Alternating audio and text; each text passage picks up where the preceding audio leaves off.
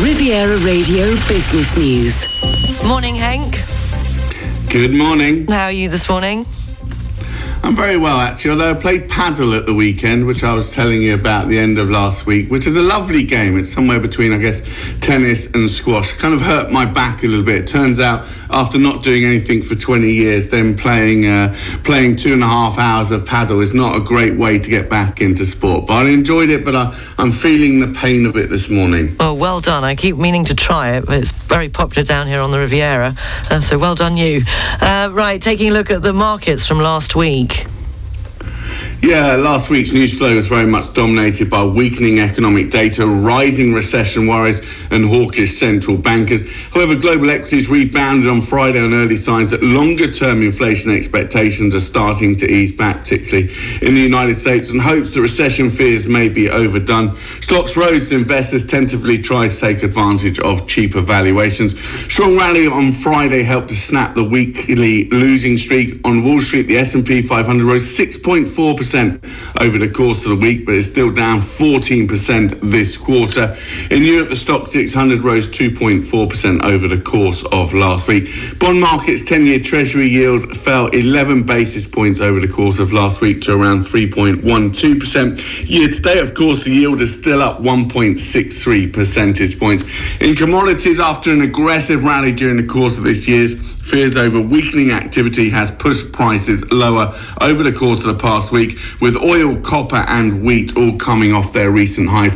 So, if you look at the Bloomberg Commodity Index, it's fallen 4.3% over the past five days. It's down 9.4% over the course of this month, but it's still up 31% over the course of the past year. Of course, economists will be watching those numbers very carefully indeed because you know it's been a key driver in terms of inflation and its impact in terms of central bank policy. So, any sign of uh, an alleviation of some of the pressure that we've been seeing there will be seen as good news in terms of the economic outlook. And the UK data continues to deteriorate. Yeah, there was a raft of disturbing data that showed the cost of living crisis continuing to play out. Inflation continues to rise. The GfK Consumer Confidence Survey fell to a record low of minus 41 in June, while British retail sales volumes contracted by half of 1% in May. UK inflation we saw uh, last week accelerated to a new four decade high in May, CPI printing at 9.1%. Lots of concerns, of course, about the impact that this is going to have in terms of the consumer. We do know that the Office for Budget Responsibility is forecasting that real disposable incomes will fall by around about 2.2 percentage points during the course of this year. That would be a record decline in figures that go back to 1956. So lots of economists translating that into what it means for the UK economy now, suggesting, or certainly some economists suggesting the UK economy could experience a recession. We're not at that point there, but of course the risks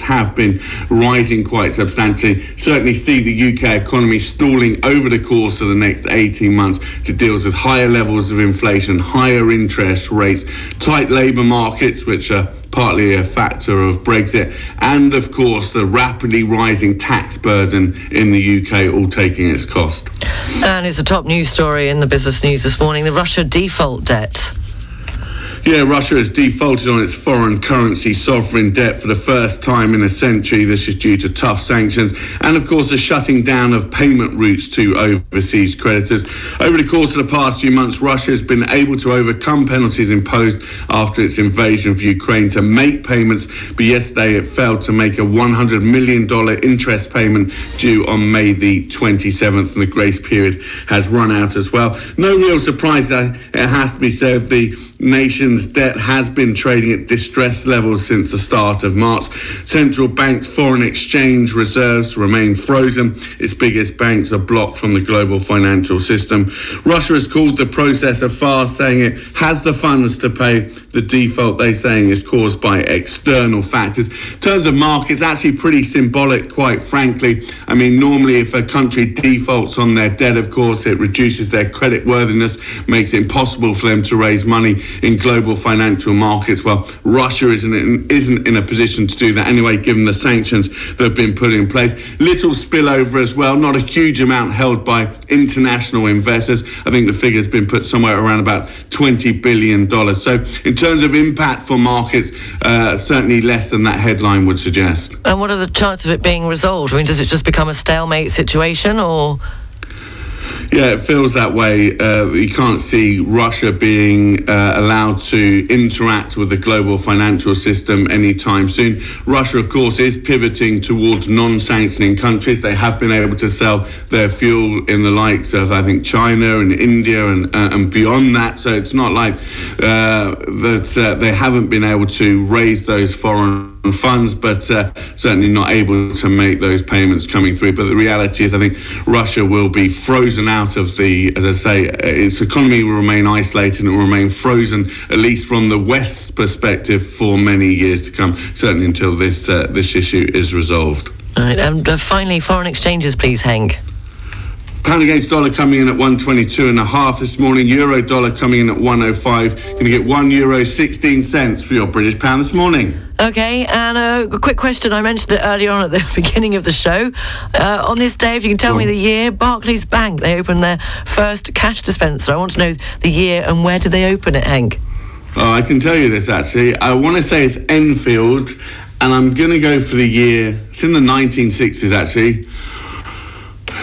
66 is um, mm, uh, Final about answer. Or do you want to 1960 phone a friend? I'm going to go 1967 Enfield. Absolutely right. Well done, Hank. Thank There you very you go. much. You see, do not test me on my Barclays knowledge. When you cut me, I bleed blue. Have a great day, Hank. Speak to you tomorrow. Have a good day. Bye.